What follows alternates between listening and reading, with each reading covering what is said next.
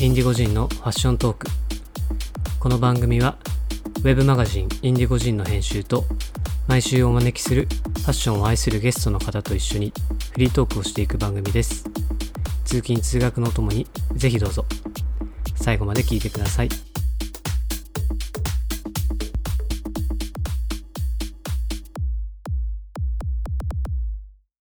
やっぱ違うんですか、丸川湘南店で働くっていうのは他の丸川のですね。うん、うん、店長やってるんだったらやっぱり湘南店の最終店長になりたいねみたいな感じでしたね、当時はね。やっぱり額が違いましたよね、うん、その売り上げの規模が。それこそあれですよ、さっき言ったあの吉祥寺なんですね、はいはいはい、山本は元住じゃないですか、はい、もうその当時でも売り上げ全然違うんですよ。うーん、その当時で、私が入った当時でごじゅってんぽ以上あったんですね、まだ丸川って、うん、で、吉祥寺は下から数えた方が早いんですよ、うん、で、元住は上から数えた方が早いんですよ。もちろんトップはもう湘南なんですけどね。もう本当に下と上のそのごじゅってんぽの額の差がすごい。そうですか、うん、えー、そうですね、だから万っていう単位がさ、すごいよね、ね、年間で。年間、そうっすよね。でも今それですけど、それでも相当落ちてるんですよ。ということですよね、うん、だから一番デニムが売れてた時、湘南で一番売った時年間でじゅうおく超えてたんですよ。はいはいはいはい、なんそうですね。だからすごいですね。そうすると何本売るんですかね、よくわかんない全然想像つかないですだから本当にね、普通にいちにちひゃっぽんぐらい売ってたみたいな多分雰囲気だと思うんです。多分裾上げがどんどんどんどん、ミシンの人は絶対もうミシンから離れられないじゃないですか。一日中裾上げしてるんですよね。ですね。でどんどん積まれてるんですよ。昔ってだからみんな全員裾上げしたみたいな、んなんかそんな流れありましたけど、裾上げしな今はあんましないですけど、昔の人は必ず裾上げしたんで、全員分縫うみたいなのがあって、だから湘南、まああのミシンバーさっき見ても無駄にでかいんですよ。でもあのぐらいないと要は本数縫えなかったんで、あ, あそこで何人かがずっと縫ってるみたいな感じでしたよ、うんうん、あと店長関さん、さっきミシン、あ違うか違う方か、男性の方がミシン組まれてます、はい、あ手際の良さにすごい早かったですね。はい、あれのあの子だから岡田さんかな、一番一番早いかもしれない、ミシン場にいる、うん、めちゃくちゃ早いなと思った。もうここんなんですよね。僕らこう店頭でたまにやってるんですけど、あはいはいはいうんうんみたいな速さにできるんだ。すごいですね。でもなんかやっぱりこう店頭でミシンがあって裾上げをされるっていうのはジーンズショップさんならではだと思うんですよね。うん、まあ、あれは普通のお店カジュアルショップだとやっぱりないですよね。確かにね。お預かりして、まあ、何日か経ってとか、うんうん、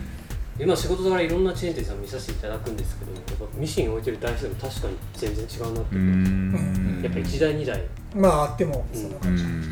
そうですよね。大体にだいなんですよね。うん、大体使うのいちだいで、うん、もし壊れた時用でもういちだい置いとくみたいな感じなんですけど、うん、ここ何台あるんだろう知らないですけど、いち、に、あと普通にいち、にで下でもやってる。あいっぱいあるね。で下でもやってたの？下やってないか。あ下は今やってない。エーにじゅうよんスペシャルもありますよ。うん、カンヌイ、カンヌイ、カンヌイを求められたお客さんの時に使うってことですね。そうですね、はい、チェーンもそうだし、昔はだから、うん、あの祭り縫いのミシンとかもあったんですよ、ね、あ, ありましたね。表に出ないスラックスの、そうそうそう、うん、僕入社した頃ってスラックとかも売ってたんですよ。あそうですだからそれの用で祭り縫いのミシンがあって、うん、なんか昔洋裁部ってあったし、ありましたね。洋裁部長がいましたから、洋裁部長、うん、ミシン直したりとかもしたり、基本こっちの縫うだけだと思うんですけど、ね、あと昔ってそのなんだ洋服、あ、あれだ、制服、はい、制服を売ってたらしいんですよ、学校の制服、学ラン、学ラン、うん、はいはい、でその頃って学ランをあの改造するのが刺繍したりとか、ね、そうそうそうそうっていう時代があって、その時に相当やってたわけです、うん、そのじゃないですか、パンツの、ね、裾を細くするとか、うん、そういうのを全部請け負ってたらしくて、うん、それはジーンズを売り出してからもその学ランもやってたんじゃないですかね。うん、入社の時に結構、まあ、俺刺繍とか見てるんですけど、その時に本店がすごかった。本店すごかったらしいんですね。本店の近さ、うん、確かに。やっぱりあの辺住んでる人聞くと、俺マルカーで、はい、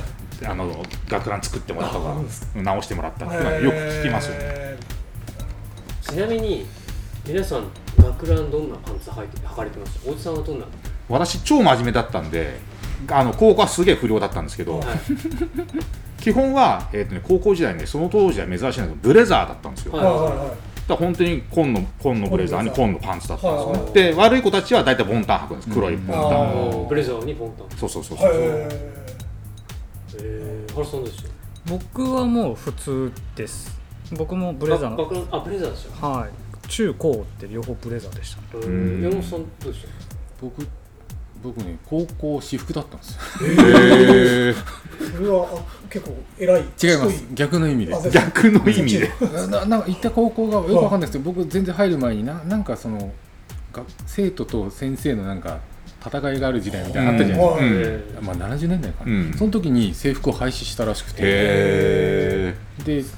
別にそれのつもりで入ったわけじゃないですね。たまたま入ったらそうで、制服がなかったんで、でもそんなのもあって逆に。ディーシー かぶれたってなります。あー、ね、ブレザー、私学ランでした。僕もブレザーですね、うん、中学学ランの高校ブレザーでしたね、うん、あ、そう学ランずっと学ラン、うん、うん、ブーツカットだった。へー、学ラン、へー、学年にふたりくらいしかいなかった。それは自分で広げてる、売ってる売ってる売ってる売ってる売ってる売ってるんですか？全然買う人いない。へぇー、買う人いないいないなんかあのすごい華奢だったから、はいはい、あのストレート、あのボンタンよりもねストレートっていうちょっと太いのが流行ってたんですよ、はいはい、うーん、ちょっとダボっとしてる、ちょ、ちょっとというかね、なんか股上浅くて、うん、あのストーンっていう感じのタイプなんですけど、ストレートって呼ばれる形が流行ってて、あとタックが入ってないんですよ、ストレートは。うん、あのケツちっちゃくて、その時細かったんで、なんかあんまりパカパカ開きすぎてて、うんうん、すごい気になっちゃって、あ、履けなかったんですよ、うん、でもなんか違反制服履いてた方がかっこいいからかぶんないし、ブーツカットにしよう。へー、でもなんか学ラン着てる友達とか先輩の学校行ってた人って当時本当僕らの時は黒いジッキーズにラルフのポロシャツとかで学校行ってるのがかっけえなと思ってました。僕行ってるところは紺色のブレザーとパンツだったんで、あんまりそのはまる同じような色がなかったんで、黒い学ランの人は黒いディッキーズとラルフのポロシャツっていう。でもちょっと ビーケー とかそういうのも、まあそうですね。はい。そのちょっとやっぱ時代が違う。そうですね。時代でありますよね。でブレザー本当憧れましたね。うん、それ逆だと思う。そう、ブレザー側は学ランでしたから。そうですね。はい。中高学ランだったんで、やっぱもうなんか日焼けちゃいましたね。うん。なんかホックコートのやつみたいな。あ、そうそうそうそう。着たことないですね。あ、そうですか。誰も着てないってことですか。僕ないですね。え、何何。学ラン誰も着たことがない。学ラン？爪入りと言われてる。あ、着てましたよ、中学も。あ、中学だった。中学もそう。でその刺繍を丸川さんでしてらっしゃるんですね。裏らしいです。私たちも知らないんで、うん、すごい、うん、あと普通にボンタンも売ってましたよね。ボンタンとかとか、へー、中学校の時先輩が町田に買いに行くって言ってました。ああ、ただ相当気合い入れないといけないっつって相当気合い町田に要は、要は町田に行くこと自体、そういうこと、そうそういうこと、はい、あの当時その地域同士の八王子と町田は対立してるんです。八王子は多分どことも仲良くなかったんですよ、ね、八王子もでもなんかワードを聞くと悪いイメージというか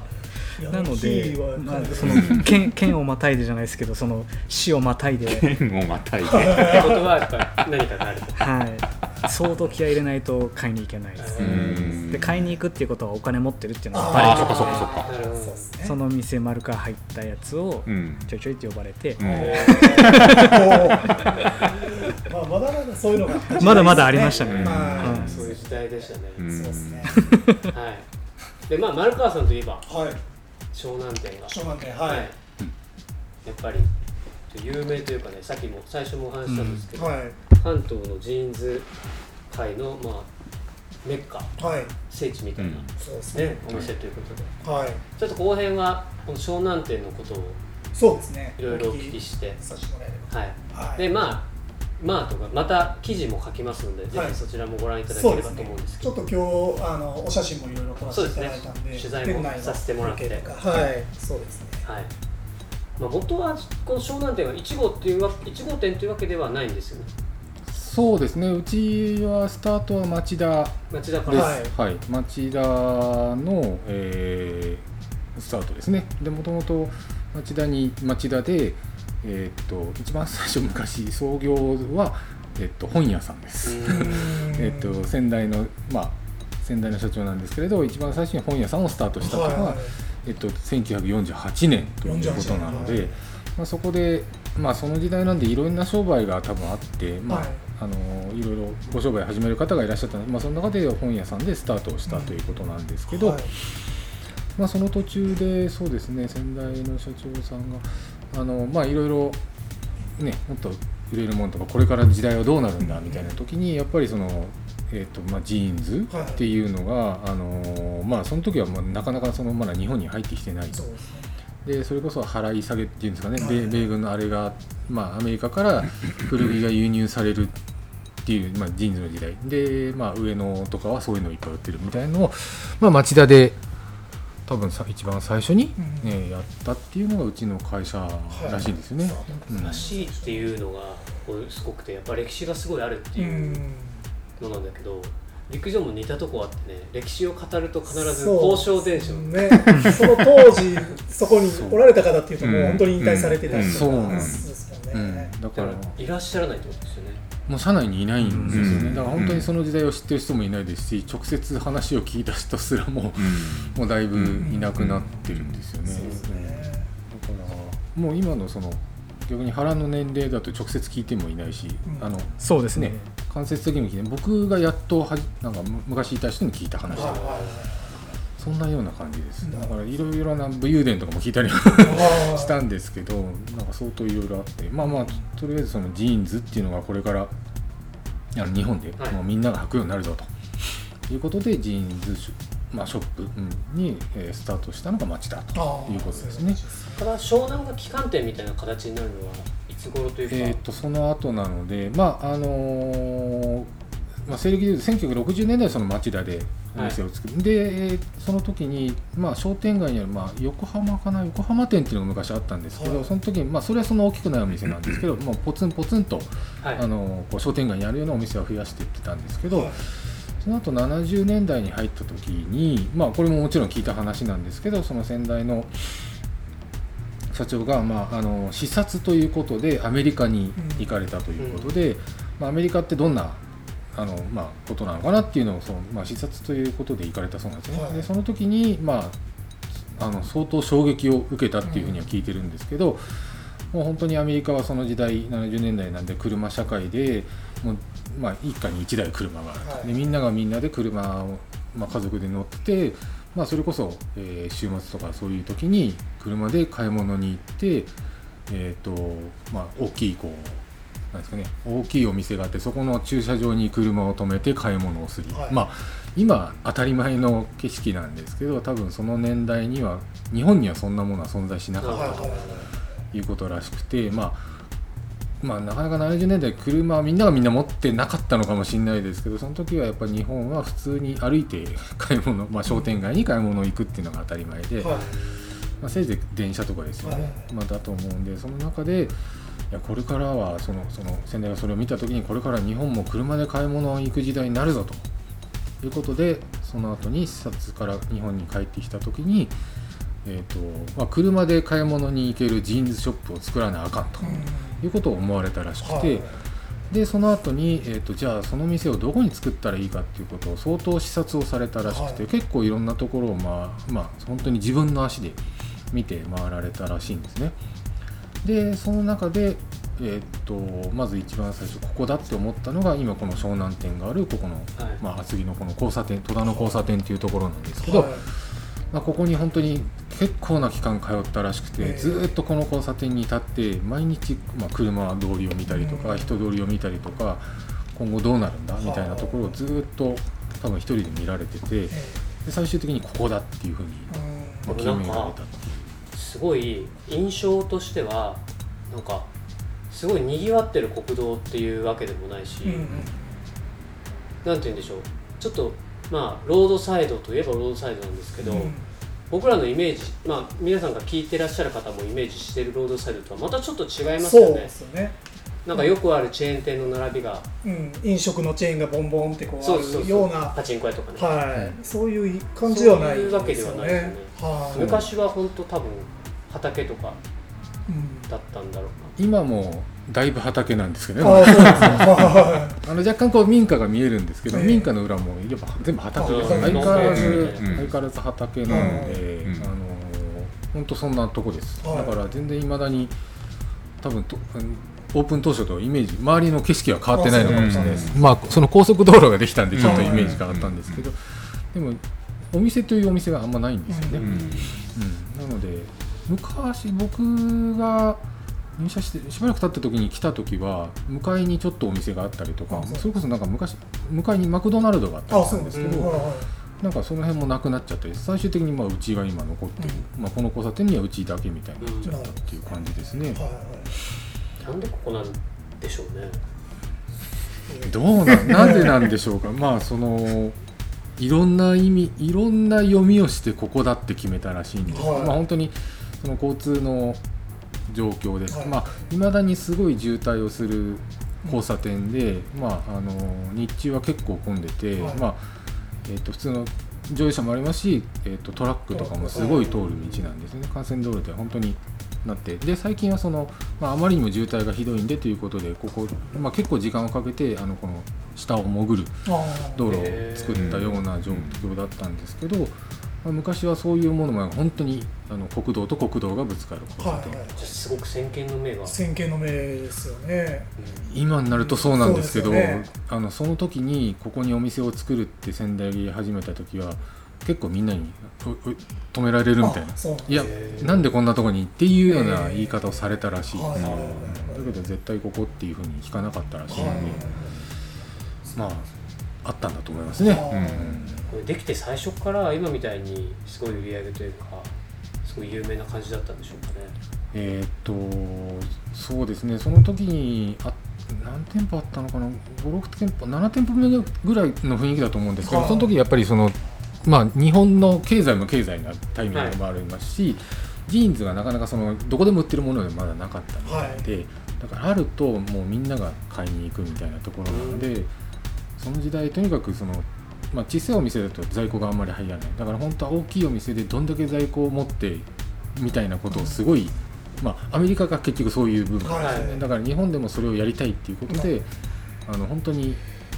大きい器の中で全部ジーンズで埋めてやるみたいな、うん、なんかそんな感じで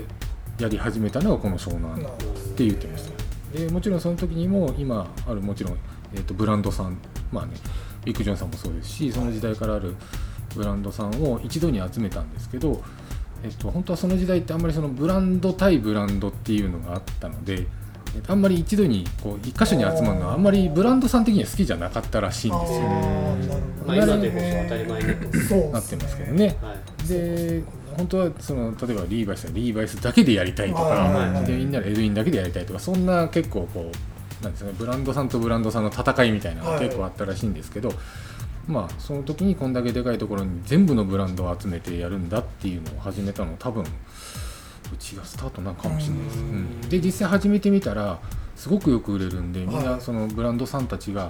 あのその直接目の前で違うブランドが売れたりするわけですね、はい、それをだからすごい見てうちはもっと売ってやるってすごい戦いになってより売れるようになったっていう、なんかそんな話は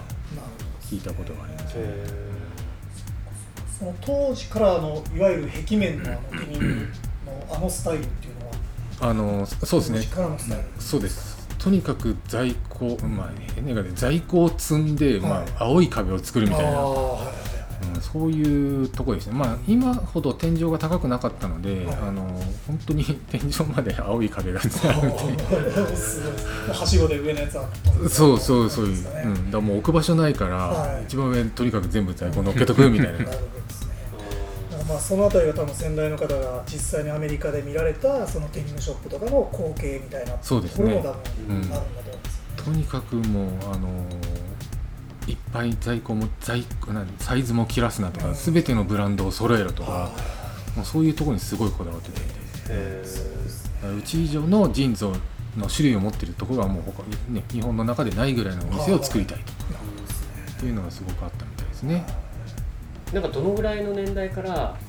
こうマルカーの湘南がすごいみたいな感じで話題になったりとか、なんかそう熱を帯びてきたというか、うん、いつ時代、まあでも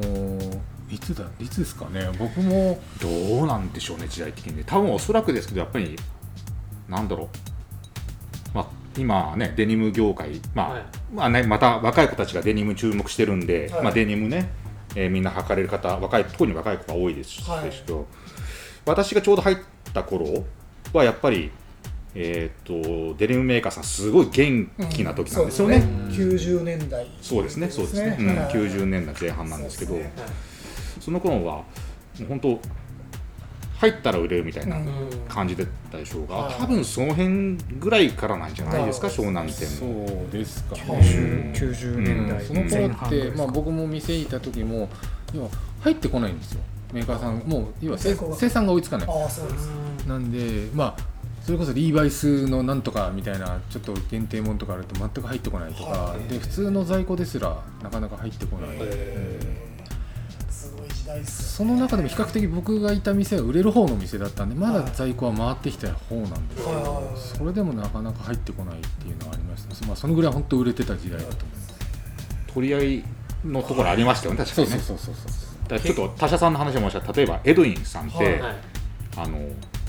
支店がいろいろあったんですよ、関東の中に、はい、横浜があったり立川があったりとか、うん、で力関係によって物がやっぱり入ってこないんですよ、うん、横浜はやっぱり湘南とかもあるし、はい、あともっとね売れるお店もあっただろうから、はい、売れるお店がいっぱいだっただろうから、多分エドウィンさんも在庫は横浜ディビジョンには回すけど、うん、立川には回さないとかね、うん、吉祥寺は立川ディビジョン、そうだな、そうだな、あんまりだから回ってこないんですよ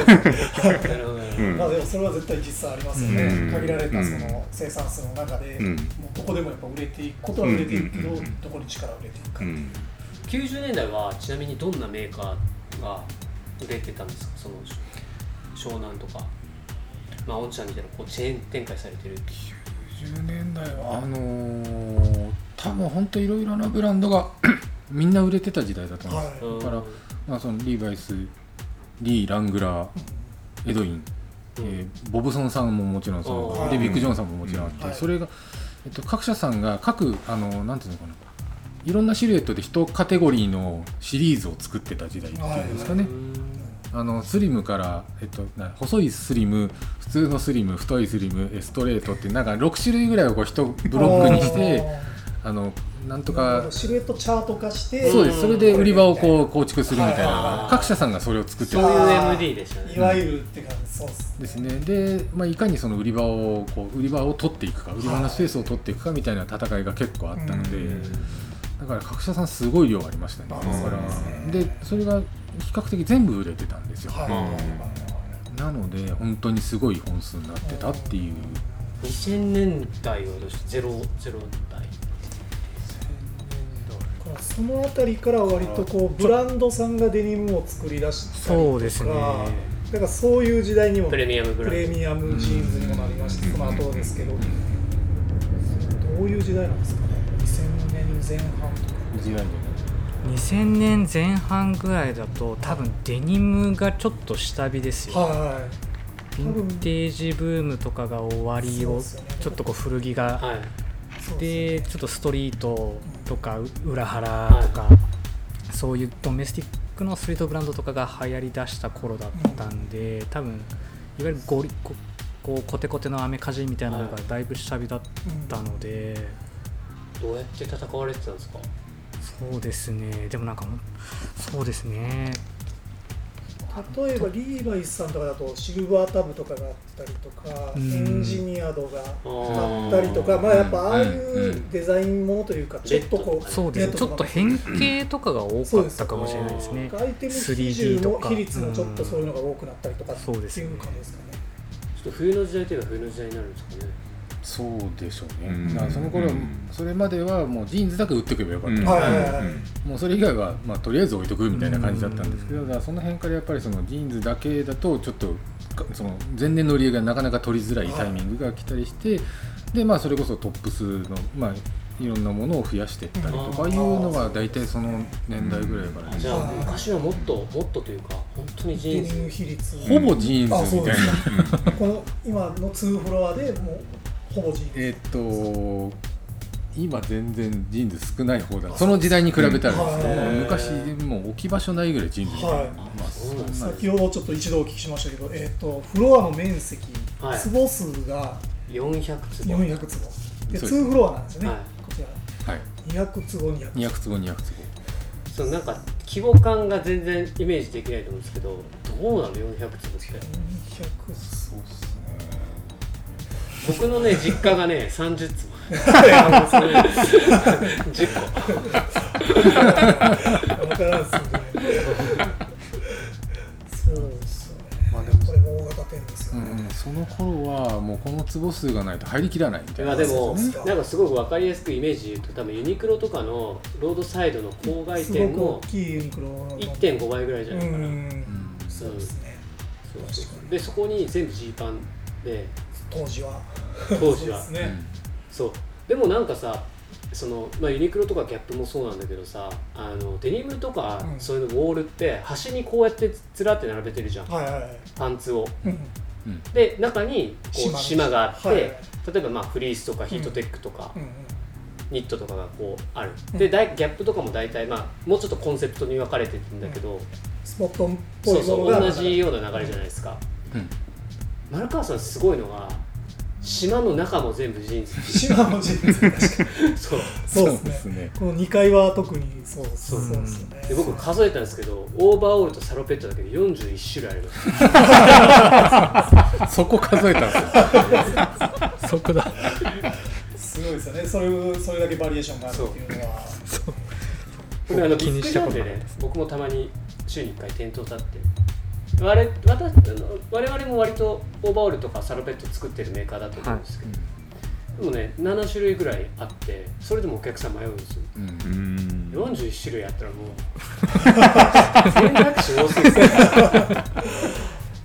でもそのぐらいすごいよねそうですねデニムブランドさんで今何ブランドぐらい何個あるんですかね数えたことない数えられないですよねそうっすね、うん、でも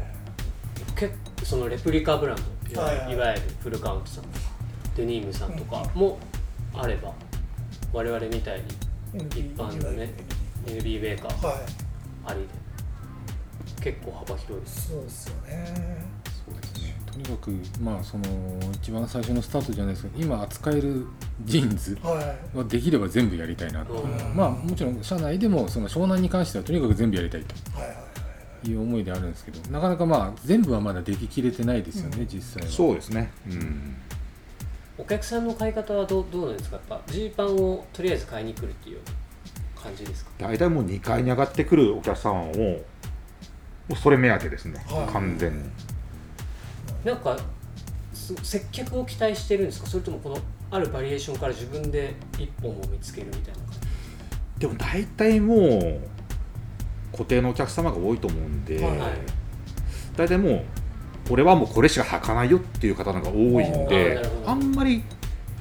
なんか細かい接客は必要ないですねこの場合はうんじゃあリバイスの島に行って、うん、あちょっと色違いにしようかなと、うんうんうんうん、っていうようなそうですね、そういった方多いですよねそのお客さんと逆も結構あるみたいなんですよ、あのまあ、うちのそのスタッフその湘南店のスタッフが、まあ、ここもそのスタ湘南店に関してスタッフはあんまりコロコロ変わらないんですよ、はいはい、で結構みんな、えー、っと社員も社員じゃない方も含めて相当結構長めに働かれてる方が多いんですけどあの前にちょっと話聞いたんですけど先にお客様からお電話をもらって何々さん今日いますかっていう、うん、行くんだったらあいるんだったら今日行きますっていうようなそういうこともあったりあそれはすごいですねやっぱいっかい買って、まあ、いろんな説明をされたとか、はい、その人に選んでもらったのがちょうど良かったとかっていうようなのがやっぱりあるらしくて、はい、なので誰でもここのスタッフができるかっていうとちょっとそうではないのかもしれないですね。いやあのすごくこう長く、ね、やられてるスタッフさんっていうのがあのミシンも先ほど見させてもらったんですけど、はい、竹上げをされてるそのスピードとかも、うん、やっぱすごくこう慣れてられる。驚異的な話ですね。ジーン同じジーンズ縫ってるとそうですね。そうですね。もしかして日本一ジーンズを縫ってる人になってるかもしれない。本当ですね。うん、相当縫ってますよね。まあほん多分もう考えずに感覚で縫えるっていうとこだと思います、ね。で差し支えなければその何本売れてるみたいなのをちょっとお話ししていただきたいんですけど。とりあえずですね、はい、あのまあ、店長の話もちょっと先ほど聞いたんですけど、はい、バクッとしたイメージだとやっぱり年間、えー、いちまんぼんからいちまんにせんぼん売るとすごいですね。で、まあ、単純にまあ月割りすると、まあ、月せんぼんが一応ある程度のアベレージになってるようです、はいはいは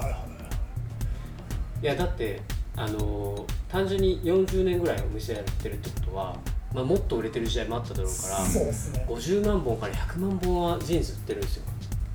うん、そういうことですね。そういう計算ですね、うん、ということはよ神奈川県民のさんにんにひとりぐらいが丸川湘南店のジーンズを買ってる神奈川県民分かんないけど限定で ごせんろっぴゃくまん人いるでしょだからはいはい、はい、神奈川県民からそうそうありえますよね。そうすごい根付いてるとかそういうレベルじゃないですよね、うんうん、そうですね。だから昔例えばご家族で子供さんで、まあ、お父さんお母さんと来てたお客さんが、うん、今家族で、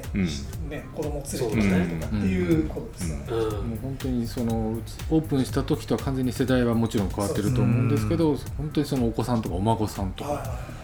あ、そこも含めて通っていただいてるっていうことですよね。さん世代になりますよね。さん世代そうですね、うんうんまあ、たまに日曜日とか、まあ、そのお手伝いとかで来たりすると、はい、本当にむかちょっと前なんですけど家族で、えーとはい、おじいさんおばあさんそのお父さんお母さんあと息子さんとなんか息子さんふたりとか、まあ、ろくにんぐらいで来られて、はい、僕一回冬見てすげえなと思ったんですけど買い物かごあるじゃないですか、はい、あれをでふたつみっつ取って売り場に売り場とフロアのこう空いてるところにボンと置いて、はい、家族でみんなでそこに投げ込むっていうのはすごい景色だなこれと思って各人、まあ、そこから一気に行けっつってばらまいて各人が自分の欲しいものを持ってきてそのカゴに入れる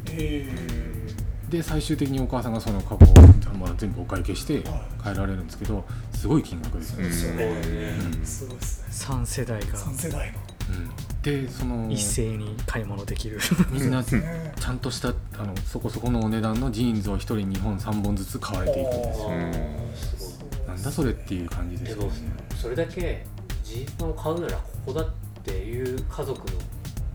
なんかがあってですね。そうですね。ある意味そのいちにち、まあ、半日の行事なんですかね。それがその方がまあ年に何回来られるのかちょっと分かんないですけど行事としてあれから行くぞっつって家族で来られるんだろうなっていうのが、えー、いやすごいですね、うんうん、確かに嬉しいですよね。なんかでもそのジーンズに携わることとしてもすごくそういう光景っていうのは嬉しいですね。あのなんかもう話を聞いてると規模がやっぱりイメージと違いすぎてなんかすごいですね。歴史とかもそうですね含めて、うん、なんかね文化遺産じゃないけどなんかちょっとそんなようなイメージです、うん、もはやそうですね、はい、でもやっぱりこうその歴史とかやっぱり良きなんかそうありますよね、受け継がれてきた、ねうん、そうですね、うん、ではぜひこのなんか湘南店の凄さとかは、うん、ちょっと実力不足かもしれないですけど記事にしてそうですねはいお伝えしてそうです、ね、丸川デニム三人衆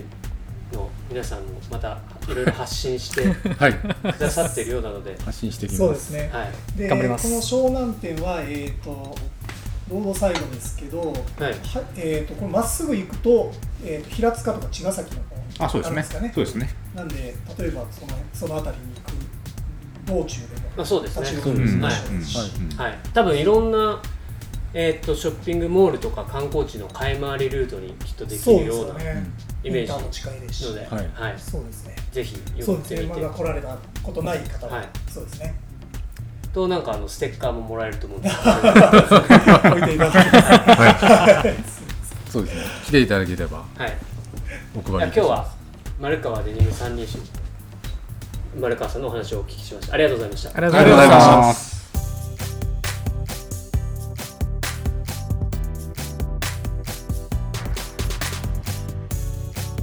ファッショントークは Apple、Spotify、Anchor、Google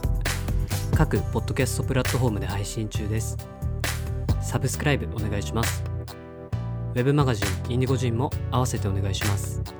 最新情報は Instagram をご覧ください。